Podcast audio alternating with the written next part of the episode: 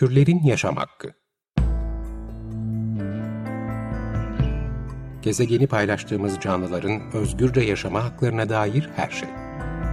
Hazırlayan ve sunanlar Işıl Karaelmaz ve Melike Dirikoç. Is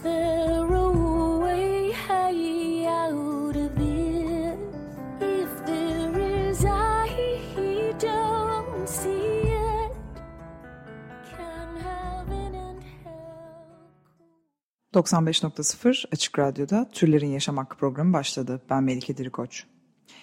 Bugün şiddetin her saniye daha da yoğunlaştığı, bundan çok daha fazla haberdar olduğumuz ancak çok azına bir şeyler yapabildiğimiz durum hakkında konuşmak istiyorum. Şiddet artık sadece gerçekleşen bir kavram değil, daha ziyade canlı olarak seyircisi olunan, gerçekleşirken taraf tutulan, hakkında konuşulan ancak bununla beraber müdahalenin ve sonlandırmanın pek de konuşulmadığı bir durum haline geldi. Geçtiğimiz günlerde Panama'da iki iklim aktivisti bir kişinin silahlı saldırısı sonucu öldürüldü. Panamalı aktivistler Panama'daki e, yol, bir yol kapatma e, eylemine katılıyorlar. E, ve bunun sebebi de bölgede açılmak istenen e, bakır madenini protesto etmek istemeleri. Bu sırada da yoldan geçen ve eski bir avukat olduğu öğrenilen bir kişi bu eylemi sonlandıracağını söyleyerek akabinde iki kişiyi vuruyor. Bu olayın vahameti bir yana olayla ilgili yapılan yorumlar bence e, daha da vahim.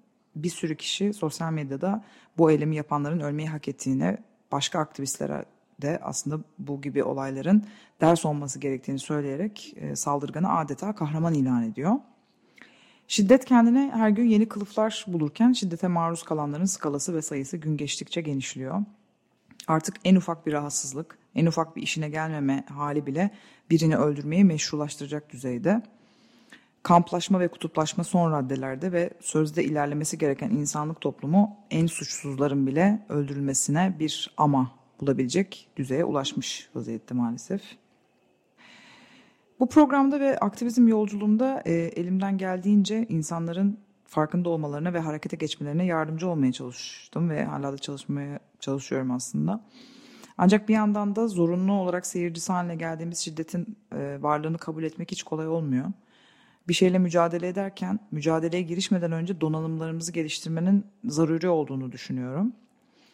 Ve bu farkına varış aslında bir gözlem değil, bizzat deneyimlediğim bir şey de. Yaşanan bunca şey de olurken bir yandan devam etmekte zorlanıyorum. Gerçekten travmalarla dolu bir dünyada yaşıyoruz ve iyi işleyecek destek sistemlerine e, her zamankinden fazla ihtiyacımız var. Bu vesileyle bugünkü programda çok sevdiğim bir eko-vegan feminist, e, aktivist ve yazar olan Patrice Jones'un Artçı Şok, Şiddet Dolu Bir Dünyada Travmayla Baş Edebilmek isimli kitabından bazı bölümler paylaşmak istiyorum sizlerle. Ben bu sözcükleri yazdığım esnada Alaska kıyılarında kutup ayıları boğuluyor. Daha güneyde Guantanamo körfezinde askerler teröristleri terörize ediyor. Tayvan'da genetik mühendislik mağduru domuzlar karanlıkta yeşil ışık saçıyor. Aynı zamanda ABD'de çok yakıt tüketen arazi aracı satıcıları şehrin ileri gelenlerinden sayılırken bir kar arabasını ya da buldozeri kullanılmaz hale getirenlere doğru tahmin ettiniz terörist deniyor. Bugün 13 bini aşkın çocuk gıda yetersizliğinden öldü. Geçen ay 4 arkadaşım benim de yapmış olduğum şeyleri yaptıkları için yurt içi terörizmden hüküm giydi. İşledikleri iddia edilen suçlar arasında kamuya ait kaldırımlarda pankart açmak ve çok sayıda faks göndermek de var. Siz bunu okuyana dek gözaltındaki insanların bazıları serbest bırakılmış ama sayısı bilinmeyen birçok kişi de kimsenin işkence karşıtı sözleşmeleri uygulamaya tenezzül etmediği gibi deniz aşırı hapishanelerde kaybedilmiş olacak. Ölü çocukların sayısı artmış da olsa, azalmış da olsa insafsızca yüksek kalmaya devam edecek. Sayılar aradan kaç ay geçmiş olacağına bağlı olsa da ben bunları yazdığım esnada nefes alan birçok bitki ve hayvan türü siz okurken artık var olmayacak. Bu kitabın kapağını açtığınızda veya kapattığınızda saat kaç olursa olsun karbondioksit fazlalığı biyosferimizi ısıttıkça deniz seviyesi yükselmeye devam ediyor olacak. Beş bacaklı kaplumbağalar, evsiz güvercinler ve pek çok hayvan türünden yaslı anneler şimdi ne yapacaklarını kara kara düşünüyor olacak. Bu kitabı okuduğunuz gün nerede olacağınızı ya da gazetenizin birinci sayfasının manşetinde ne olacağını bilmiyorum. Ama bildiğim bir şey var. Kendinizi güvende hissetmeyeceksiniz. Umarım bu tehlikeli dünyada bir sığınak bulmuş ya da yaratmışsınızdır. Ama güvenli alanlarınızdayken ya da etrafınız korumacı kişilerle çevriliyken dahi şunu bileceksiniz. Dünyayı yok edebilecek bombalar var. Denizlerin ve göklerin dengesi tehlikeli derecede bozuk. Bir gün kaybedecek hiçbir şey olmayanların tepesi atacak. Belki bir gün kaybedecek çok şey olanlar düşmanların siz olduğuna karar verecek. Bu teröre karşı verilen gerçek savaşla ilgili bir kitap. Kimsenin insanların neden olduğu zulmün korkusu içinde yaşamadığı bir dünya için verilen mücadeleyi kastediyorum. Gerek topluluk önünde konuşmakla ilgili hafif bir kaygı, gerekse tutuklanma olasılığı yüzünden katıksız bir panik olsun, şiddet ve adaletsizliğe direnen ya da barış ve özgürlüğe erişmeye çalışanlar kendi korkularıyla her gün yüzleşir. Birçok aktivist aynı zamanda benim artçı şok dediğim şeyle de mücadele etmek zorundadır. Aktivizmleri boyunca katlandıkları ürkütücü, dehşet verici veya başka türlü travmatik deneyimin fiziksel ve duygusal yankıları. Korkuya karşı hakikat. Hakikat travmanın zıttıdır. Travmadan sağ kalanların öykülerini Güney Afrika'daki ünlü Hakikat ve Uzlaşma Komisyonu ve Kuzey Amerika'daki üniversite kampüsleri örgütlerinde tecavüz karşıtı sen de anlat etkinlikleri gibi yerlerde anlatınca bu denli rahatlama hissetmesinin sebebi budur. Tam da bu yüzden 1972'de İrlandalı Katolik eşit yurttaşlık hakları savunucularına yönelik Derry şehrindeki katliamdan sonra Britanya hükümetinin söyledikleri gibi yalanlar neredeyse bahanesi oldukları şeye kadar kedere yol açar. Bu katliamda öldürülenlerin 1997'deki bir anmasında genç insanlar şöyle biten bir şiir okudu. Yalanlar hatırlıyorum ve henüz doğmamıştım bile. Asırlar öncesinin hayatlarımızı halen sınırlandıran yalanlarını hepimizin bir düzeyde hatırladığına inanıyorum. Sıkça sahte ve yapay hissederiz. Belki de bunun sebebi her gün yüz bin yalana katlanmamızdır. Yemeğimizin nereden geldiğini veya az önce üzerine sifon çektiğimiz kimyasalların nereye gideceğini düşünmediğimiz her an yalan söylüyoruzdur. Şehir merkezindeki onlu yaşlardaki seks işçilerine ya da barınakta ölüm sırasını bekleyen o köpekleri her unuttuğumuzda yalan söylüyoruzdur. Araba kullandığımızda, kahve içtiğimizde, çikolata yediğimizde yalan söylüyoruz. Yine de birbirimizle, doğayla ve diğer hayvanlarla hakiki paylaşımın özlemini hepimiz çekeriz. Hepimiz dünyaya ve birbirimize gayri tabii yabancılaşmış olmamız yüzünden epey yalnız hissederiz. Birbirimize bağlı ve kendimizden daha büyük bir şeyin parçası olduğumuzu hissetmeye ihtiyacımız vardır. Birbirimizle ve ekosistemle samimi bağlarımız olmadığında bizi millet, ulus, din, etnisite gibi inşa edilmiş kolektif varlıklar adına şiddet uygulamak için kandırmak kolaydır. Nehirdeki bedenlerle yüzleşmeli ve onların yasını tutmalıyız. Sonra da kalkıp herkes için barışa ve özgürlüğe koşmaya devam etmenin bir yolunu bulmalıyız.'' Peki bunu yapacak duygusal ve fiziksel kuvveti nereden bulabiliriz? O her yerde. Sadece onunla nasıl bağ kurduğumuzu hatırlamamız gerek.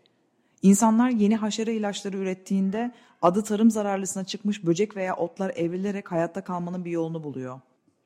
Her gün kadınlar derin bir nefes alıp şiddet gördükleri ilişkileri terk ediyor. Çocuklar ve yavru köpekler onları bakması gereken insanlardan feci şekilde dayak yediklerinde bile sevme yetilerini koruyor. Ağaç kökleri kendilerini boğan kaldırımları yavaşça parçalarken heyelanlar yıkıcı inşaatları birdenbire süpürüp atıyor. Doğa dediğimiz şeyin gücünün heybetli olduğunu ve bu gücün akışıyla hareket etmenin her zaman aksi istikamette gitmekten daha kolay olacağını bilmek için Taoist olmanız ya da Amerika kıtası yerlilerinin spiritüelliğini kültürel olarak gasp etmiş olmanız gerekmez.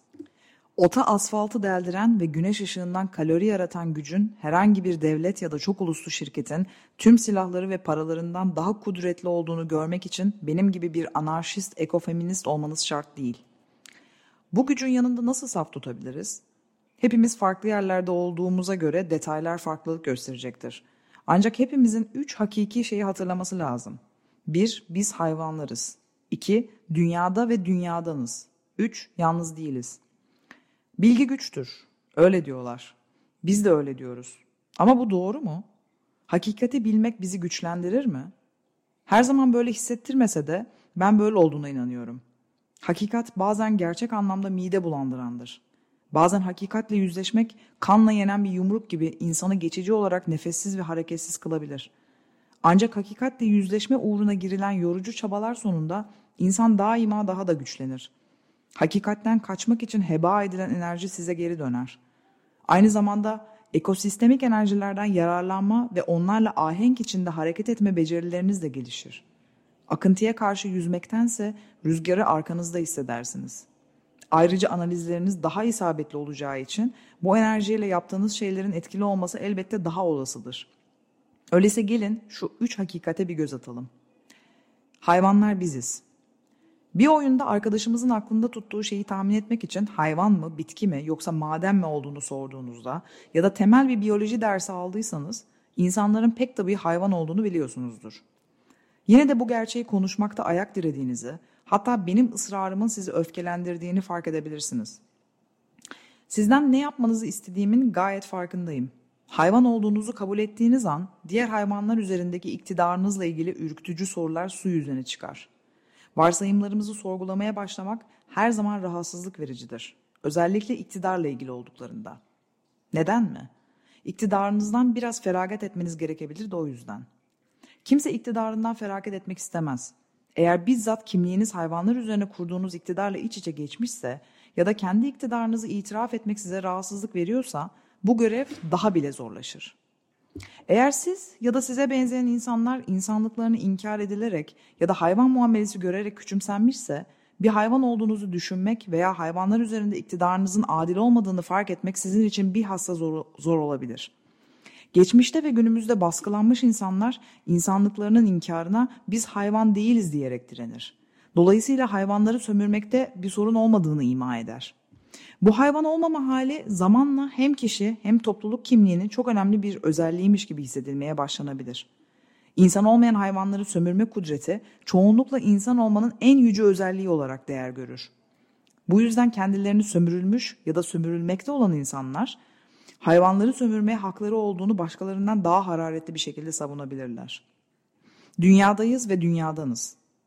Biz sistemler içinde sistemleriz. Siz Nayarani Ganesh'in deyimiyle yaşam dolu mobil bir ekosistemsiniz. Bunlar soyut sezgiler değil. Yaptığımız şeyler önemlidir ve her şey birbiriyle bağlantılı olduğu için savaşlarımız çiçekleri öldürür. Hazlarımız nehirleri kirletir. Dünyada ve dünyadan olduğumuzu hissetmek yetmez.